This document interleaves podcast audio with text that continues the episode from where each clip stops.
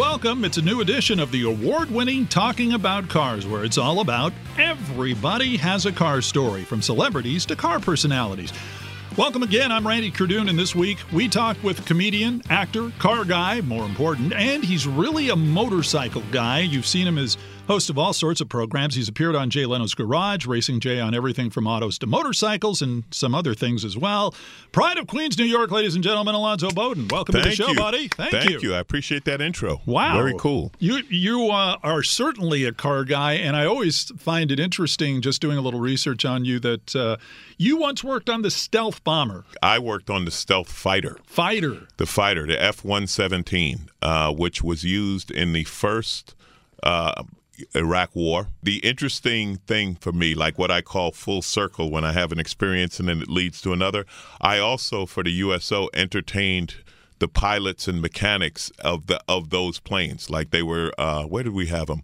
I think we had them in Kuwait. We had a base in either Kuwait or Egypt. I forget, but whichever it was, I went there on a USO tour, and they had a fleet of F-117s, and I started talking to them, and they were like, "Wait a minute."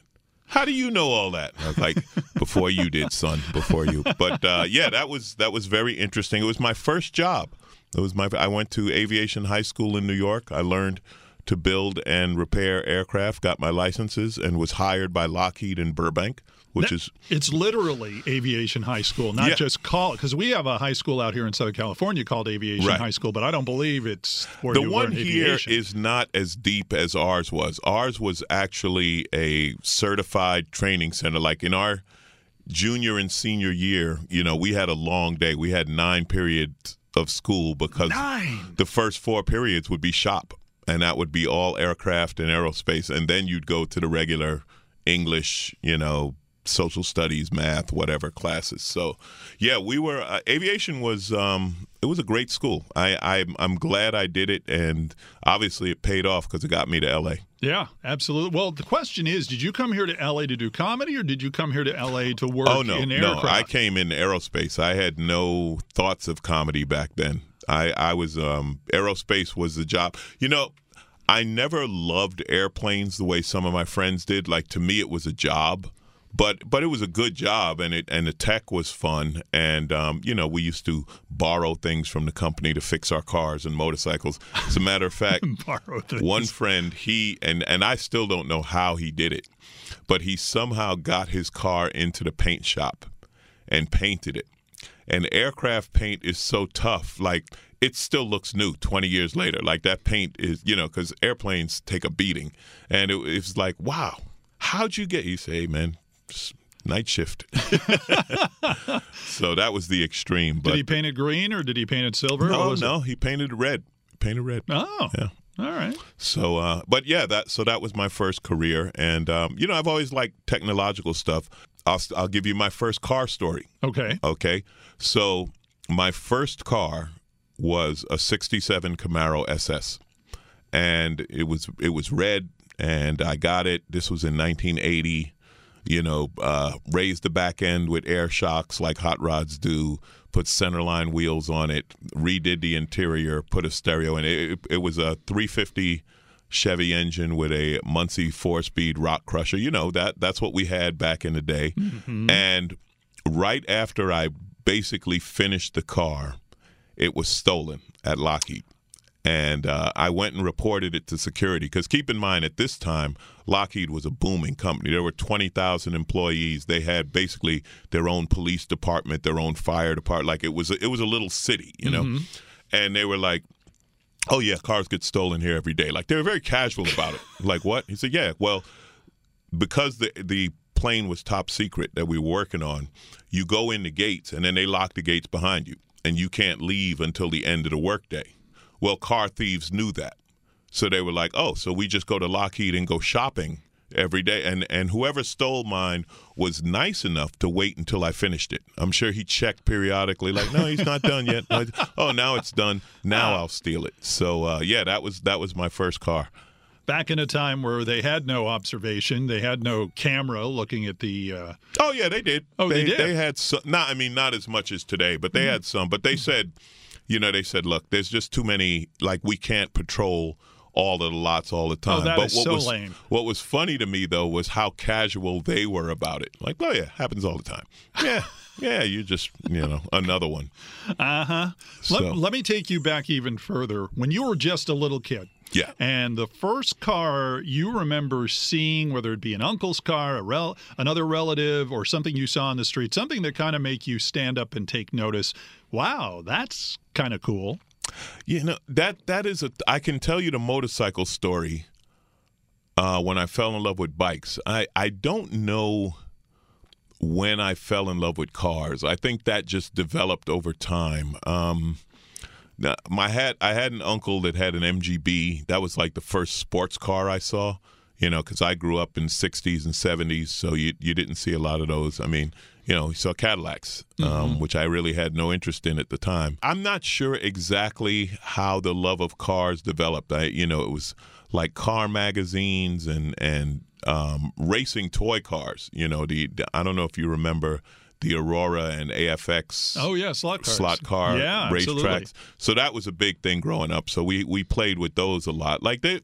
It, that cars were just around you. It was just something you grew up liking. Like you wanted to drive. You wanted a car. Now I I got more into it, I think, than a lot of New Yorkers. You know, because New York isn't a car city. It has somewhat of a car culture, but it's a different car culture, and it's part of why I wanted to move west. Because when you when you're a kid, and you read all the car magazines and the books and you see the t- everything took place in LA. It was like, where's Van Nuys Boulevard? Where's Mulholland Drive? Where's mm-hmm. Sunset? You know, all of that stuff. I remember when I moved out here and we were on Sunset and some lowriders went by and we were, me and my buddies, because Lockheed hired a bunch of us from New York, we were like, wow, that's what the song is about. Because we had never seen one. There were no lowriders in New York, so Right. we had no idea. And then we saw, it, we were like, that's what they're talking about. And then we saw it bounce. We were like, that's insane. So things like that were cool. Yeah. You know, Carcraft was here. Hot Rod Magazine was yeah, here. and- everything, everything was here. I mean, I remember going to the speed shops on Van Nuys. That's where I bought my centerline wheels. You know, because when again you're a kid and you're reading about this stuff, and in New York. See, here you can drive at 16, so kids got cars in high school and blah, blah, blah. In New York, you couldn't drive until you were 18. Um, you could get a license. You could get what they called a restricted license. Yeah. But one of the restrictions was it wasn't valid in New York City.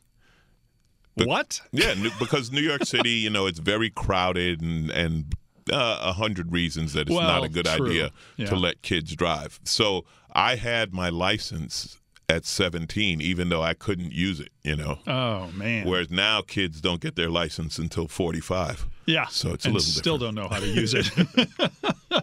yeah, well, that, that's well. Tell okay. So go ahead. You you started off, and I, I remember looking into it, and you learned to drive in a Nova. Yes, my mom had a '69 Nova, not a hot rod, just a you know straight six um, with an automatic. Nothing special about it.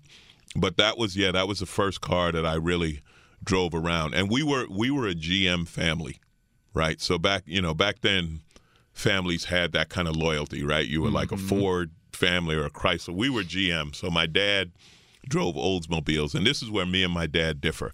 My dad was one of those people that he bought a car and he drove that thing till it died. You know, he two, three hundred thousand miles, whatever. Me, I get bored in six months. Like I, I you know, a three-year lease. I'm like, I can't make that kind of commitment.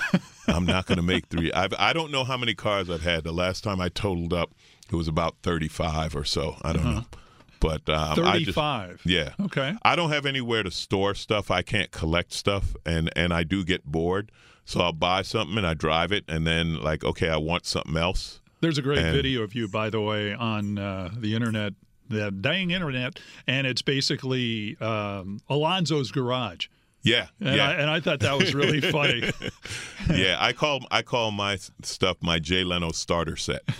You know, so so vehicles come and go. There's been a couple. Only with all the cars I've had, I've only regretted uh, a couple of them losing or getting rid of. Most of them, you know, I enjoyed, and then I just got something else. Well, what if you had a chance to get something you lost to get it back? What would it be? Oh, my 88 Porsche Turbo, Mm-hmm. without a doubt. That was the one that got away. And I sold it before they tripled in value, Of course. you know. But that car, it was a beast. I mean, it, the the guy who I bought it from had put bigger a bigger turbo on it.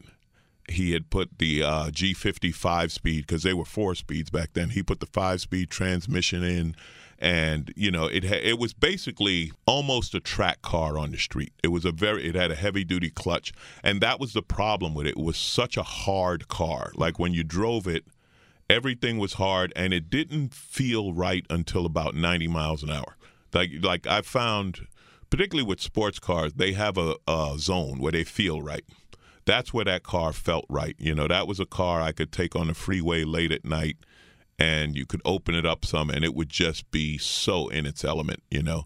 But day to day driving it, it was just a hard car. It ended up sitting around the garage all the time. And then I just, you know, I sold it. And um, yeah, that would be the one the one that got away. They uh, here in Southern California, if you've ever been out here, they've got this new thing uh, south of uh, the L.A. airport, and it's kind of like the Porsche experience. Yeah. Mm-hmm. Uh, have you had a chance to take a run on that? I haven't been there yet, but a friend of mine, she who she laughs because I'll sell cars that she loves. She's like, I can't believe you got rid of that one. but she said, you know something? Why don't you stop buying cars? Just go there and drive a Porsche when you feel like it, and then you'll get it out of your system. And because I've had, let's see, how many Porsches have I had? I've had four 911s and a 928. Oh, okay. So, you know, I'll buy them, I drive it for a while, then for whatever reason, I get rid of it. Then a couple of years later, I'm like, man, I want a Porsche. I, they're the greatest cars. To me, it's the greatest driving car made. The only thing I've driven that matches a 911 is the Audi R8. Mm-hmm. You know, Mm-hmm. that that's a that was a hell of a car. I've uh, I've driven Lambos and Ferraris. You know, last summer Ferrari hired me. They were doing a party as part of their 70th anniversary. So we I met them in Half Moon Bay. They loaned me an FF, which is like their biggest car, but but it's you know great Mhm. car. And we drove from there to Napa. We drove like hundred miles, and I drove it, and it was a beautiful car. I mean, it, it worked perfectly. It was fast. It's got the 12 cylinder, you know, limitless torque, smooth, handles amazing.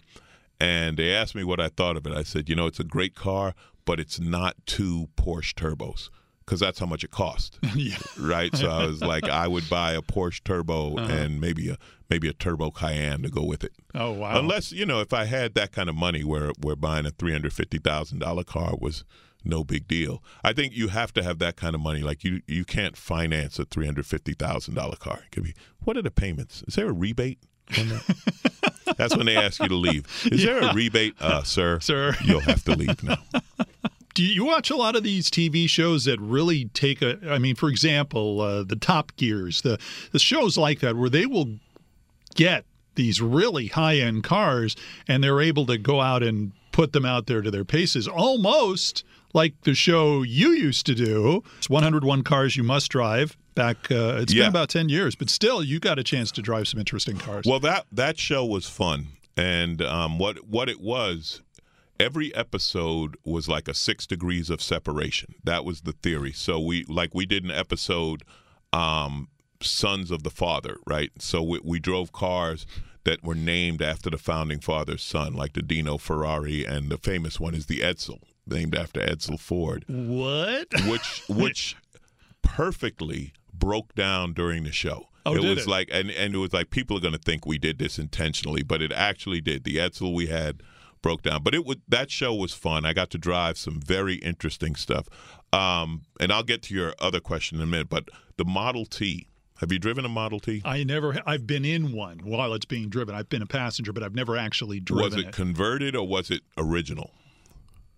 I think it was well converted to what? Well, see, this is what they do because when you drive a Model T, you're busy. Right. Okay, there's three pedals. Right. There's a pedal for uh, a brake pedal.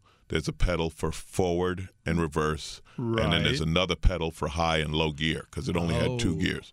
Then you had the throttle was one lever, and the ignition advance was another lever, Mm-hmm. and you had to steer. So you're doing all of this, and I was like, how do people drive these things? You like you see them in parades and stuff, and they like, oh, they tra- they change it to an automatic transmission, and just you know, I was like, oh. But but that was interesting because you think about when people drove Model Ts, like they drove that all the time. You know, like like the gas tank was a glass bottle under the passenger seat, Right. so you could see how much gas you had. You know, it was And it's so clear, safe. gla- and it was like, and you really didn't care about your passenger, right? So if they get hit, boom, that that seat blows up, but you're okay. Um, but that but that was interesting to drive, and um, that was the first time I got to drive a Ferrari. I did get to drive a Dino, which was, you know, Ferraris are. I get it, like I understand Ferrari lovers and their love of Ferraris. It, it definitely makes sense, but that so that's that was the theme of that show. The problem on that show was it was on Speed Channel, and at the same time they had a show called Supercars. So we couldn't get the supercars. We couldn't get Lamborghinis or Ferraris or or McLarens because those were on the show supercar. And they did talk about us getting a Lambo because most of the cars we used on that show we borrowed from owners. Oh, really? Yeah, we just found someone who owned the car and they would loan it to us or whatever. That Edsel So- loaner was so happy. I'm sure that the thing crapped out oh, in the middle he of laughed. it. He was he was a cool guy out of Hollywood. He was a bicycle guy. He had Uh-huh. a bicycle store, like that was his business, and he Oh, laughed okay. about it. He said, "Man, you're driving Edsel. This is what you get." You know, we were going to get a Lamborghini, and they were like, "Where do you want to shoot it?" And I said. Everyone shoots a Lamborghini down the Sunset Strip or on PCH. I said, if we get a Lambo, we're taking it to 7 Eleven. We're just going to make it like, yeah, yeah, I drive my Lambo to love 7 Eleven. I got to get some milk and some pretzels and like some that. bread. Like it was like, dude, let's do something completely different and ridiculous Uh-huh. with it. So that would have been fun.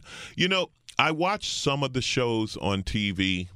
Um, Top Gear was okay. I got a little tired of Jeremy Clarkson with his "I'm gonna not like everything" routine. You know, Mm-hmm. right.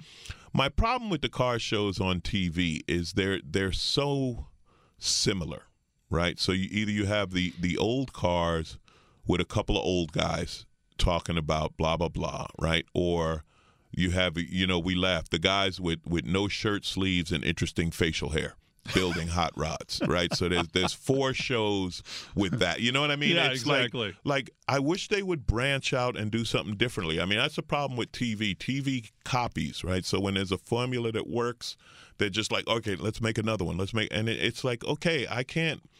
So I get bored. I can't watch the same thing over. There was one in from England, and I don't remember the name of it, but these guys were funny because they would get like high-end cars from junk that were junkers, mm-hmm. and then rebuild them and sell them and they were always arguing with each other and this but it was it was interesting and it was funny because of the cars that they chose you know like they'd find a, a bentley that was for 20 grand because it had been trashed and then they'd rebuild it and stuff so that that was interesting so i watch i watched some of them but no i, I don't watch him a lot um, i watch jay's garage um, and not just because he has me on on occasion but because I always tell people Jay's Garage is what Jay would be doing if he didn't have a TV show. You know, Yeah. let's go to the garage and play with one of my cars. Let's get something weird and go for a drive somewhere. You know that that's just who Jay is. So Oh, that sure. that show is is fun for that reason. And I'd love to get on comedians uh, driving cars for for coffee with Seinfeld, but I don't know him.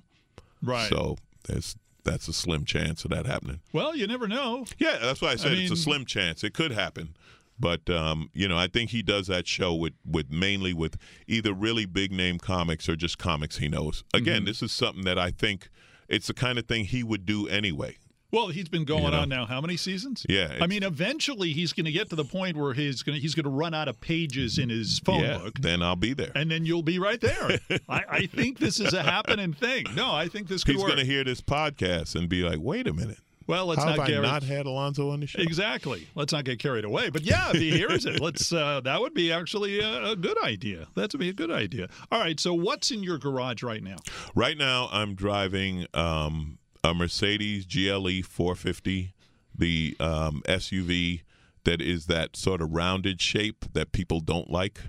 Oh, the GLE. Yeah, the GLE, The which one. Yeah. which is basically The G wagon. no, no, not the G wagon. The GLE is shaped like the X6. Oh, okay. Okay, and and Got it. this is how much I love that shape. This is the I've had two X6s and now I bought this. Like every time I get away from him, I'm like, hey, that looks good. So. Um, And you've had this how long? I've had this about a year and a half. Yeah, Wow, she's she's on her act- last legs. That's commitment. Yeah, she's on her last legs. She's Wow. she's on her way out. Could be getting a ring for that. And then pretty I have a um I have an 03 911 turbo Mm-hmm. that is um, a bit hot rodded and a nice car. That one's going up for sale next week. and um, that is just a matter of periodically I clean out my garage. So now I'm cleaning out my garage. Also, this is kind of weird. I, I bought a house and I'm I'm kind of doing things with the house so I could keep the car, but I'm like, you know something? I'm gonna sell this car and build a bathroom. So I'm gonna do that. But but the um, I already have my eye on the next toy, and uh, yeah. So so so what's that? that? Uh, Mini. You had one at one I've time. had I've had two of them. Mhm. I love minis, and now I'm looking at the uh, John Cooper Works Countryman, the Right. hot rod version of the big Mini. Mhm. Yeah, that minis are just fun to drive. Now you're a big like- guy. You're six four. there is so much room in minis. It it is an engineering masterpiece to the point where you wonder why other cars can't do this. Because I had a regular mini, honestly, and it was never uncomfortable. There are pictures on my website of yes, I fit. I had a mini and a Hummer at the same time Right. because I'm a Gemini and I'm confused. There's two sides of me. But but no, there, there's plenty of room. I would tell people, "Would you fit in a mini?" I'd be like, "Get in," and I'd put the passenger seat all the way back, and their feet couldn't touch the front of the footwell. Yeah. The the biggest mini owner I've heard about, well, on the regular mini is six foot nine. And there's an NBA player who drives a Countryman, seven foot NBA guy who drives Really? a Countryman. The, the, you know, it's the matter of the engine being forward, transverse engine mounted forward of the axle or just above the front axle, and they give you all of the space up to that, which is why I say I don't know why other cars can't engineer that. And the other thing they do in the small minis, they know, look, chances are no one's going to be behind you. So the front seat goes all the way back to where it practically touches the back seat. Mm-hmm. Because if you're buying a mini, you know, you, probably don't have a family of five. you know, Yeah, so it's- It's, basically a two seater with an emergency back seat. So amazing, amazing leg room in the mini. And it's like driving a go kart. It's short wheelbase. It's quick, quick revving engine. They're just really fun to drive. You know, they have all the bells and whistles. I think that's going to be my next car. Very nice. I, I used to work as a sportscaster at the local Fox station here in Los Angeles, and we used to cover the Clippers and the Lakers and all that. There was a player by the name of Kevin Duckworth. I remember him. Remember he was Kevin? huge. He was a huge guy. Yeah. And one day I heard Loy Vaught, then alive and then with the Clippers, had um, he got himself a Porsche. And it was amazing. And we decided to go out and do kind of a sequence about players' cars. Yeah. So Loy gets in and he shows me how this has been adjusted so the seats can go all the way back and he's sitting back and all that. Duckworth comes up and he shows me his Mustang convertible. And he gets into the Mustang and he puts the seat all the way back and his knees were right up against the dashboard. now remember this guy's six nine. Yeah. Okay. So you're wondering, oh my gosh, how does this guy not get a better car? But back then, I think it was after his days at Portland, so he was maybe not in the best NBA financial Yeah. situation. But th- it's amazing that guys can come in and and fit in a car like that. On your show, uh, the 101 cars, didn't you have an experience with a a, a four two? With a A four, uh, what was that called? Um, oh smart car. Smart car, yeah, Oh, Smart yeah. Four I- too. No, I did some tiny cars. So we did the smart car, which was it was small, but that wasn't the big problem with it. The big problem with that thing was it had the worst transmission. It had some kind of two-speed transmission. Like you would step on the gas, then you'd go out, grab something to eat, get back in the car, have a seat, and then it would start accelerating. Like it was such a slow. And you know, the thing with little cars like that, if they're not fun to drive, then you Yeah. know why bother? And that was the big contrast between that and the Mini. I also drove the original Honda Civic, which was called the Honda 600 because Right. it had a 600 cc engine in it. That was a tiny car. I have a picture of that next to a Mini. And it like it makes a mini look like a full size car. That thing was was just tiny. And then I did an episode of Jay's Garage where Jay was like, cars we can fit Alonzo into. And uh, some of them, like one I remember, the Pantera. uh yeah, I think it was a Pantera. It was a Pantera. That thing was so small inside, like I could, you know, literally.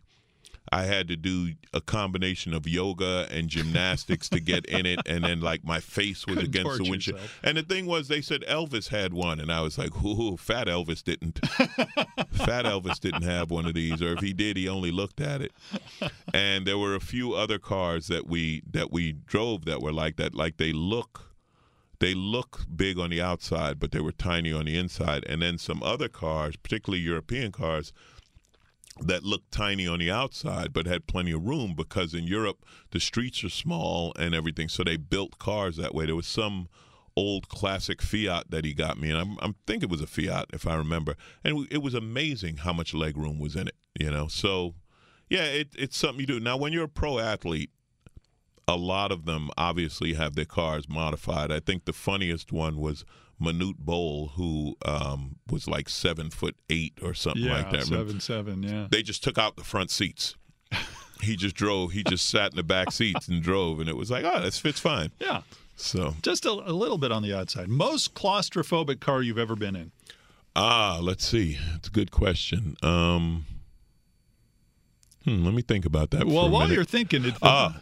go ahead. Fiat 500. Yeah, the old one, the, Oh, the, old original one. Yeah. Which which I did. That was on the pilot episode of my show, and what we did was I drove it, and then we opened the top, and I stuck my head out of the top and my arm out of the side, and like, oh, now I can drive it. that that's a tiny car. Yeah, it's like your Herman Munster or something Yeah, like that behind yeah. the wheel. In fact, in fact, you're driving around at the Camaro convertible or something like that, and your head comes up and you're over the windshield and all that. That's the, the it's funny you mention that the new Camaros. Ah. I don't like the like the door sill is too high and the window too small, so the visibility sucks. I was going to say that, and I endorse Chevrolets for our Yeah. radio station. But and I love the concept of the Camaro. Uh, there was a situation uh, with the with the bag airbags, and, Mm-hmm. Yeah. I, and I've mentioned this on the podcast before, and I don't think you've heard it. But uh, basically, when my podcast on my little Honda Insight that I had, because my daughter was a cheerleader and I had to drive her all over the place, so I got Mm-hmm. rid of my Dodge Magnum with the Hemi in it. Um, I had to qualify that. Did you notice? Uh, so I they said to me, "Look, the thing's going to explode. You know, you're going to get shrapnel in your face." I said, "Well, I'm not going to drive that." Honda says, "Well, we'll just rent you a car." I said, "Great." So they rented me a car, and after three weeks, and I realized it was going to be months before I got the car back. I just every couple of weeks would go back to Enterprise, and I would say, "So, uh, what else you got?" Yeah. Oh, yeah. Well, I got a Camaro convertible. Wasn't bad. I could always, if I get nervous, I could always take the top down. But then I had a Camaro, Camaro hardtop. Oh my gosh, it's like it's like driving one of those military vehicles. Yeah, like when you're looking through a slot. exactly, and that just unnerved me. I'm happy to know I'm not the only one. And the other thing about the Camaro, and again, this is where it's like, did the engineers test this stuff? And I remember when we when I worked in aerospace, we used to always say like, you know, the engineers should come down and see what they drew, and see. And sometimes they would, and they'd be like, oh wow, oh that that is a bad idea. Like yeah, the trunk on the Camaro, the opening of the trunk. Uh-huh. It had like it opens up. You load it vertically and try to maneuver stuff, and you. It was hard to get a suitcase in Ah, because of the design of the trunk. They, now they may have changed it, but it seemed like something simple. Like, wouldn't you test this? wouldn't you just go to the car with a suitcase and say, "Hey, we can't put this in here. Let's let's change the opening of the trunk." It just seems to me like, and I'm a Camaro guy. Like I said, it's my first car. I love them. I think um, I think what Chevrolet is, well, all the American cars, but but Chevrolet in particular, what they've done with these super high horsepower, great handling cars at a relatively reasonable price is great. But what, what do you think about the Dodge Challenger? I mean, it's been around fan. been around 28 years It's now. too but, big. Uh, uh, I like the Charger better with the four door. The Challenger to me has always been too big to be a pony car. You know, because it's always been bigger than the Mustang and the Camaro, Mm-hmm. and I, I just don't know why. So, I mean, they're they're great cars, but I just always thought they were too big. When I've had people on the show, it always comes up to this conversation. Um, which guy are you? Are you a guy? And again, I understand you don't like it, but it's but if you had a choice and you were going to drive one, would you be the demon guy, with the you know tons of horsepower. The Hellcat, which has now been relegated to grocer getter because it you know how would you like to be buying a Hellcat, and then all of a sudden the Demon comes out. Yeah. Suddenly you're not the big guy on campus anymore. Uh, the 392 SRT with the shaker, the simple RT with the shaker, or the rental car that's six cylinder but you get 30 miles per gallon. Hellcat. You're a Hellcat? Yeah, because that's the ultimate sleeper. True. You know, because you can drive it around like just like like it is the rental car. Well, I mm-hmm. mean, granted, it's going to drink gas, but other than that, you can drive it around. But every now and then, you step on it, and it just makes you laugh. I like cars that make me laugh because they're just ridiculous. So you stomp on 700 horsepower. Although, you know, at this point, the horsepower wars are just numbers. Yeah. You know what I mean? Because cause it's like, listen, it, it, unless you're a professional driver or you really have the time to go out of your way to do it, you will never know the difference between a 500 horsepower car and a 700 horsepower car. You just can't use it. And and I've talked to people who've driven the Hellcat and the you know, and they're like, it's too much power. You can't. It's I mean, traction control saves you all the time, but then you're always driving on the traction control. It's it's to me, it's more fun to have something little. Like if you had a, I don't know if you've driven the BMW M2. No. I have Okay, if you don't like your license, grab an M2 and go out for a drive, right? Uh-huh. Because it's only 320 or 330 horsepower, but it's this little two seat coupe that handles amazing and it's so much fun. And you're always driving too fast because you never feel like it's too much or it's out of control or what you know what I mean? Mm-hmm. It, it's that that theory, and I think this is really true. It's more fun to drive a slow car fast than a fast car slow. Yeah, at any time you ever see people with the Challengers, what are they doing? They're burning rubber. Yeah, And yeah. that's cool, I guess, but if you have money for tires up the wazoo. and and tickets, yeah. you know, and too. tickets. I Yeah. mean, it's uh, you know, exhibition of speed is a crazy ticket. No, I think um, you know, and people think it's funny because I'm a big guy, but small, fast cars are really fun to drive. Now the Corvettes, Corvette's a great car. That that's Leno. Leno loves Corvettes. He's huge Corvette guy. I like him too. Um, I had the worst Corvette.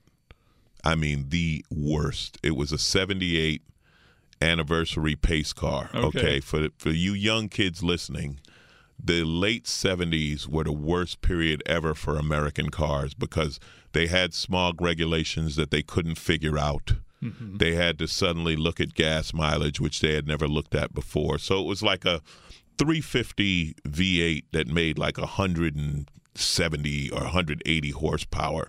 And when it broke down, which it did all the time, you'd go into the parts place and I need a you know I need an intake manifold because literally the manifold cracked. Now how does that happen, right? And they're like, and then I said, so they look at the Chevy puts a small block V8 in everything, in uh-huh. everything, right? It's Yep. the most popular engine probably ever made. They go to get the parts book for a Corvette. Oh, that's a different book. Everything for oh no, that's in the other more expensive. Yeah. That car, radiator, intake manifold, exhaust manifold. It lost a wheel while I was moving, which tore off the uh, tore off the fender. Wait a minute, that's a great story. How did it lose a wheel? I was I was driving and I felt something like you know when your wheels out of balance, you feel a wobble. And I had a girlfriend of mine. She was in the car, and she said, "Oh my God, there's a wheel on the freeway," and I was like. That's mine. And that's all I said was that's mine. And I said, hold on. And as the car slowed down, it just and you just hear this incredible grinding noise. Let me tell you something. it's not like when you're watching F1 and a wheel goes off and Yeah. the car's still balanced and it's like, ooh, that was cool. No, it's a whole different thing. so, and the car being fiberglass, when the wheel broke off, it took out a piece of the fender. And um, so I slapped it back together and traded it for an RX-7. All right. Probably a smart idea. Yeah. RX 7s were nice. RX-7s were great. I had a couple of those. Yeah. But um, yeah, that Corvette. And again, it it was just those were the worst years of American cars. Those American cars in the late seventies Well, they were fat, too. were just oh, they were just garbage. They were like they were basically like a puffer fish that it was puffed up because I mean if you think about even the bigger cars, the Cadillacs, Yeah. the big Chevys, all that, they were just huge, and then they slimmed it down in '77 to something that was right. not quite as fat. And it, it, was all that stupid engineering. They had that um, that four six eight engine. Yes. That would try to switch from you know to say and and this was when the Japanese just started coming over. Mm-hmm. You know the Toyotas and the Hondas and Datsuns and people were like, "Oh, I'm not buying that tin can. I'm not buying that piece of crap." And and honestly, that was the beginning of the end of the American car industry because they took the customer for granted. Mm-hmm. The the engineering was just bad. We we were dealing with that planned obsolescence, right? They wanted the car to only last for the 4 years it took to pay it off. Right. And people started realizing two things. They started the Japanese started making their cars a little better, and people also started noticing, hey, if I buy a European car, it'll cost more but it'll last forever. Like so people were stepping up to Mercedes and BMW and they were paying like, yeah, I'll pay this extra at that time, you know, $10,000 cuz this car is going to last 10 years. And and it really I am I'm a car guy and I love American cars and it's a shame that now we have a generation like they're not really in the car, but if they are, they wouldn't even think of it buying an American car.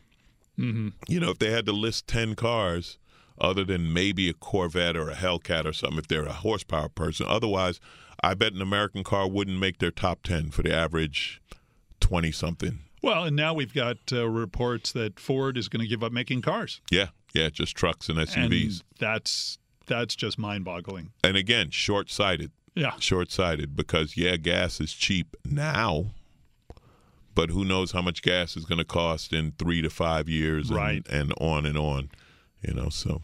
Is it true you don't really work on your cars? No no and and not a, no one can anymore. I mean nowadays technology has reached a point where i had this i had a bmw alpina right monster car.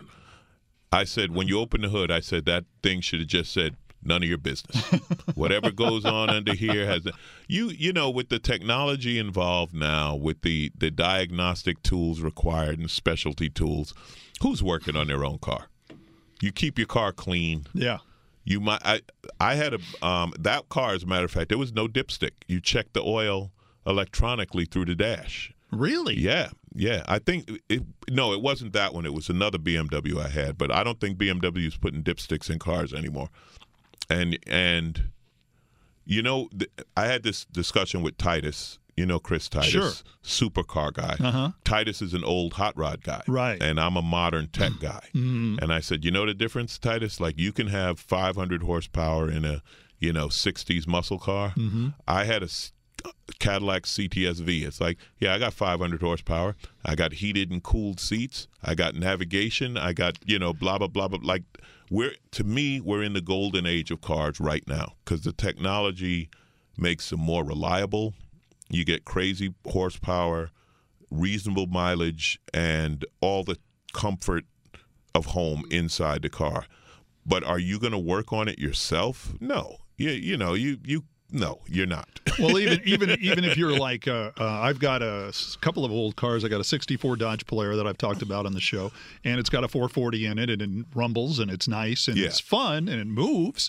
But yeah, let's take it to a car show this past Saturday where it was 105 degrees and you're just not going to make it. And you're, right. now you're considering, oh, God, now I'm going to have to start going getting vintage air or whatever air conditioning thing you want. Well, we used in. to call it 460 air conditioning. 460. Yeah. Lower the four windows, do 60. That's how you got air. That's basically it. Absolutely true. Absolutely yeah. true. No, so so that's why I don't work on things because again, I mean, if you really want to dedicate yourself to it, you can. But it's a lot. A friend of mine, he had a, a Jeep Cherokee, and I think it needed a starter, and he he said, I'm. A, he went to Pep Boys, whatever. He bought his starter. It was a day and a half because you had to remove so much to get to it, right? Because now everything is so compact and so so it's, so and I, I said to him i said okay you did it yourself. Now how much did that cost you? Think of how you get what you get paid. Break down your salary to an hourly wage. How much did it cost you to change that versus taking it to a shop? He was like yeah you're right i said yeah i know i'm right. Wow. Yeah no that's That's certainly something. A friend, a friend told me that a long time ago. He said you have to look at your time versus the repair. And, and is it going to be worth your time versus going to somebody who has a shop who knows what they're doing, who's going to get it done faster than you, and so on and so forth. And it was like, yeah, you got a point. You know? Alonzo Bodden is joining us here on Talking About Cars, and uh, we're talking about cars. You know, you had mentioned earlier, um, actually, when I was doing some research, I noticed uh, when you had that Hummer, you were talking about because you're so on the road a lot with being a comedian and hitting the various comedy clubs. Sometimes you'll take the Hummer with you and yeah. you'll go out and do things car wise with it on the road, or at least you used to. Where are the best places to do a car thing on the road that you remember that come to mind? Well, with the the Hummer, I took it. Um, I was doing a gig in Laughlin, and I drove there and I took it off road because everyone says nobody ever drives Hummers off road. So I was like, I'm taking mine off road. So I did. I found this dirt road and um, you had an H two. Yeah, I had an H 2 mm-hmm. and it it was fun. It wasn't any you know it wasn't any major. Um, you know, hardcore off roading, but it was like now I can say I took mine in the dirt. Um, you know, driving in other places, like renting a car and driving in certain places, can be fantastic, especially if you haven't been there. Uh, so there's some great roads in the southeast, you know, in the Carolinas and Tennessee. I haven't done the Dragon, but I've done that there. I've rented a car. Renting um, renting a sports car is always fun.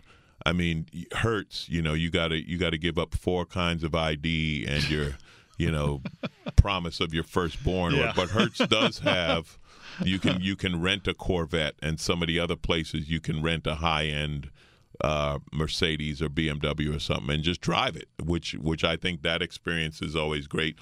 You talked about the Porsche driving experience. When you go to Vegas, they have a place called Speed Vegas that is fantastic. So you you go there. That's where I did the they I think they called it the Italian job, and it was a few hundred bucks. It's not cheap, but it was worth it.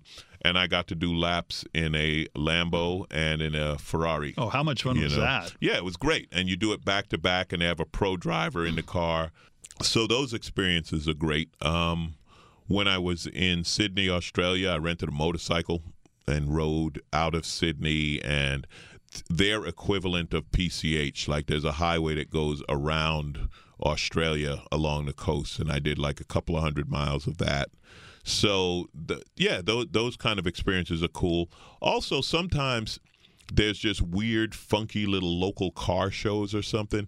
I was in Florida. I want to say it was Sarasota, but I'm not sure what town. But they had a like it was a Sunday afternoon car show, and I went there, and some guy had fully restored an AMC Pacer. Really? And the whole question is why? why you know but it was it was and this thing it was beautiful it was a showroom amc pacer and you see something like that and you're like okay that means you know that there's the internet has created that right where you know there's an AMC Pacer club on yeah, the internet. No, there is. You know, and and for any car like that, so it is kind of cool to see people do things like that. I when I had my show, 101 Cars, we went to the International Checker Cab Show in Michigan. And the reason it was international was because Carl would come down from Canada. That's what made it the international. Carl show. would come down from yeah, Canada. Carl would bring his down from Canada. So we call it international.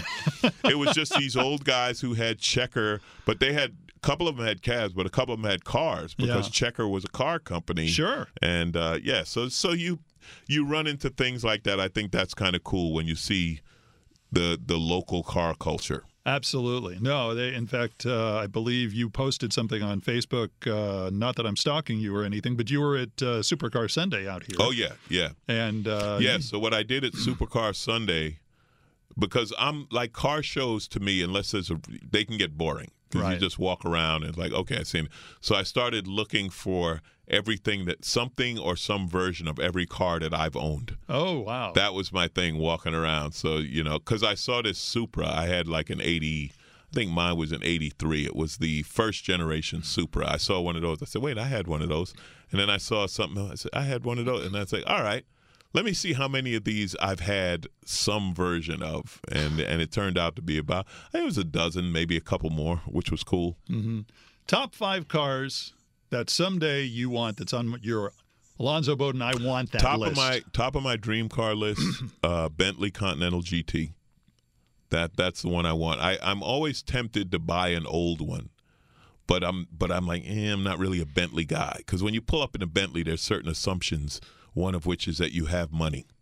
I can see So- that. I can see that. I, I don't know but why. now, I mean, you can get an old Bentley GT right for for fifty grand, sixty grand. You and it's a nice, it's it's Sure. a Bentley GT. Yeah. But then there's still everything that goes with it. So I haven't done that yet. But I'm not saying I wouldn't. But Okay. anyway, uh, Bentley GT slash Rolls Royce Wraith at the top of the list. Um, what else would be on my list? Uh, Porsche Turbo, the like the newest, whatever the newest Porsche Turbo is, would definitely be on my list. I'd like a truck. I've never had a full size pickup truck, and now full size trucks. Like I, I GM loaned me a Denali, and I was like, man, this is an Escalade with a bed in the back. this was yeah, yeah. I'd like a Denali or uh, or you know, so you're talking SUV as opposed to a. Tr- no, no, truck. the truck. I want Oh. the pickup truck. Yeah, I Oh, want the okay. I want the pickup truck version. So yeah, so so a Sierra Denali or whatever the Ford equivalent would be. Um, what do they call it? The King Lariat or whatever. yeah, you or know, something like that. something like that. Like the yeah, president has like in a- Texas. a full size luxury pickup truck Okay. because they have so much room inside. You know, You that- could that- sleep in it. Yeah, you can. You can. So I, I would put that on my list. Um, let's see, what else would I put on my list? A supercar. Um, you know, like a, a McLaren or a Lamborghini, something like that. Um, I think I think those are, yeah. I'd like to have See one Bentley and. Rolls Royce because that would mean you have money. Right, exactly, Oh, exactly. Okay. you know, or or in L.A. it means you rented it. Um, so that those would be on my list. What what would be the fifth?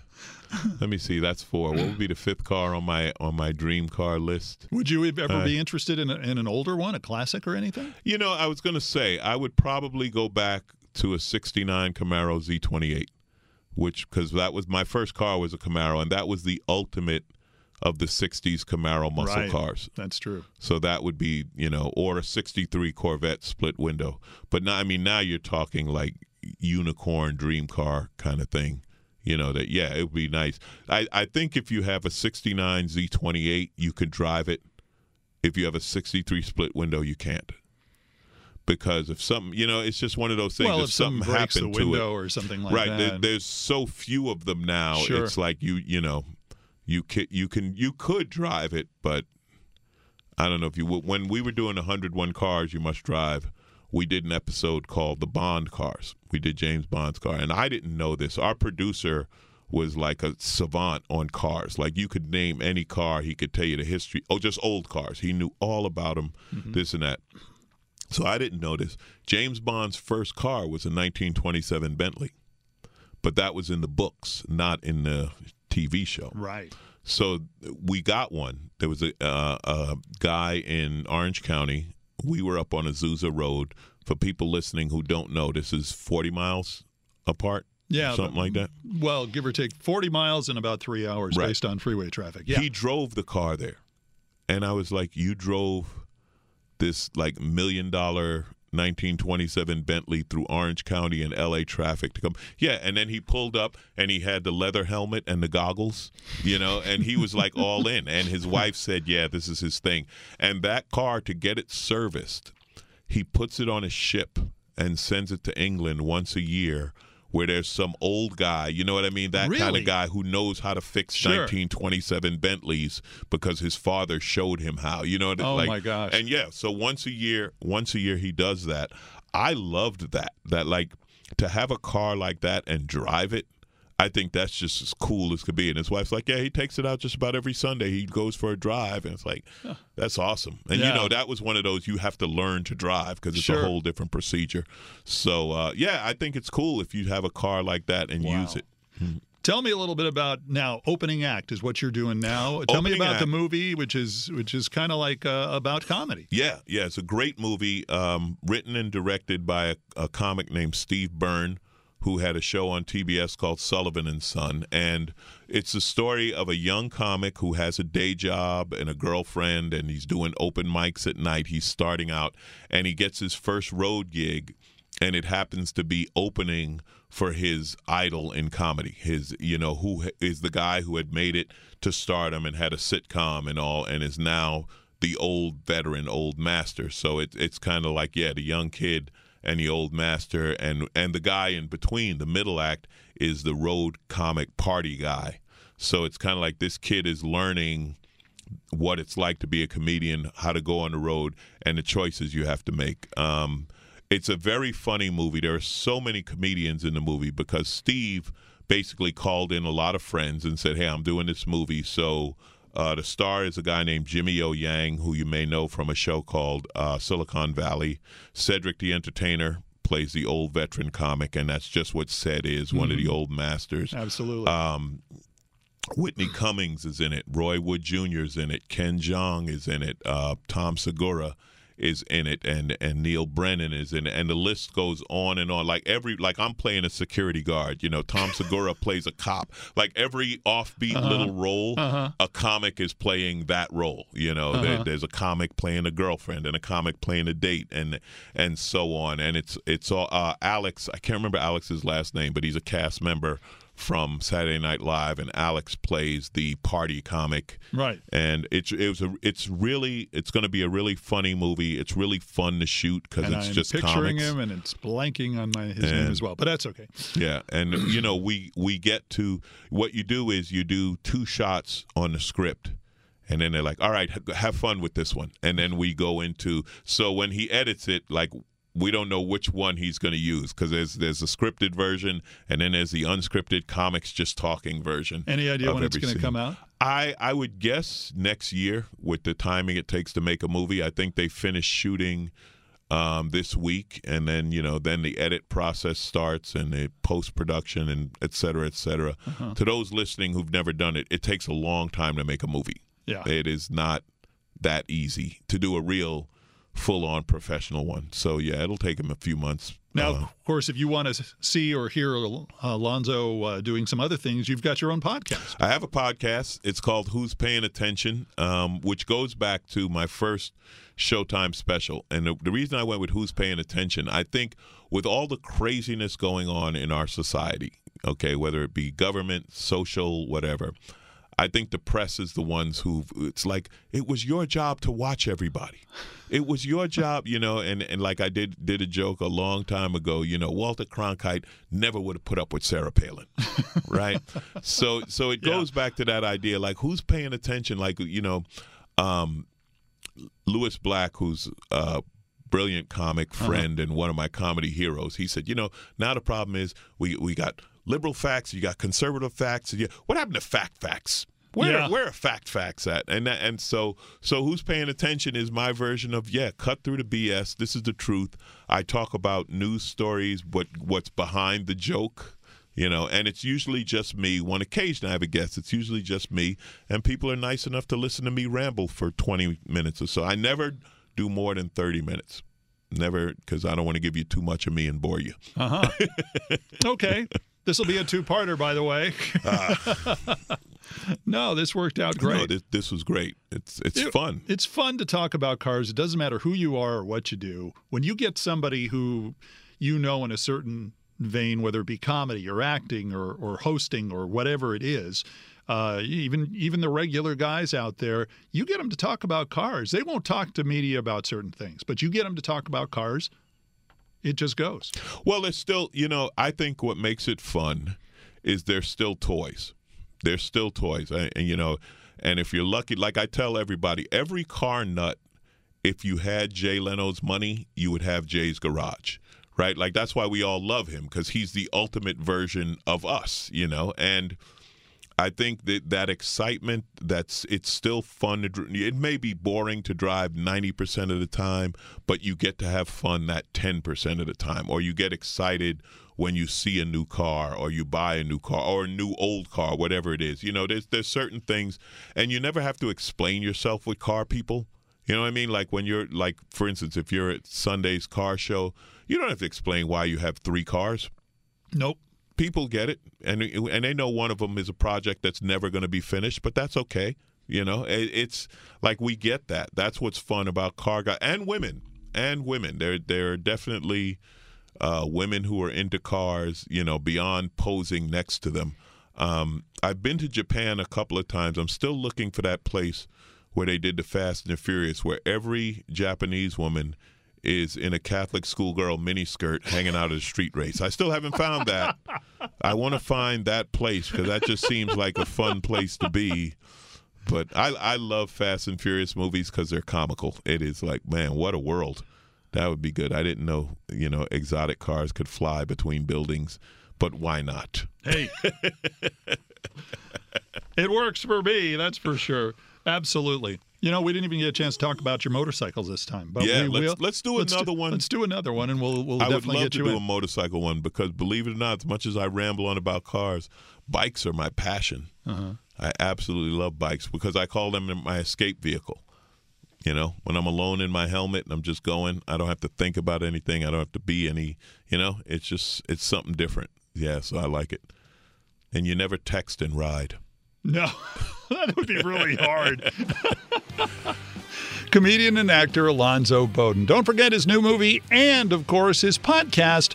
By the way, that SNL comedian we were talking about, Alex Moffat, of course. Of course, Alex. We know you, certainly. Remember to subscribe to Talking About Cars on radio.com, iTunes, and KNX1070.com, so that way you can be notified when a new Talking About Cars is uploaded and you won't be missing a thing. And if you're on iTunes, please don't forget to leave a comment and rate us. That's right, you can rate us on iTunes. I'm hoping five stars. I'm thinking this is worthy of that. What do you think? Tell us what you think of the podcast, our website, talkingaboutcars.net. And don't forget to follow us on our social media accounts on Twitter, Facebook, and Instagram. Until next time, I'm Randy Kerdoon.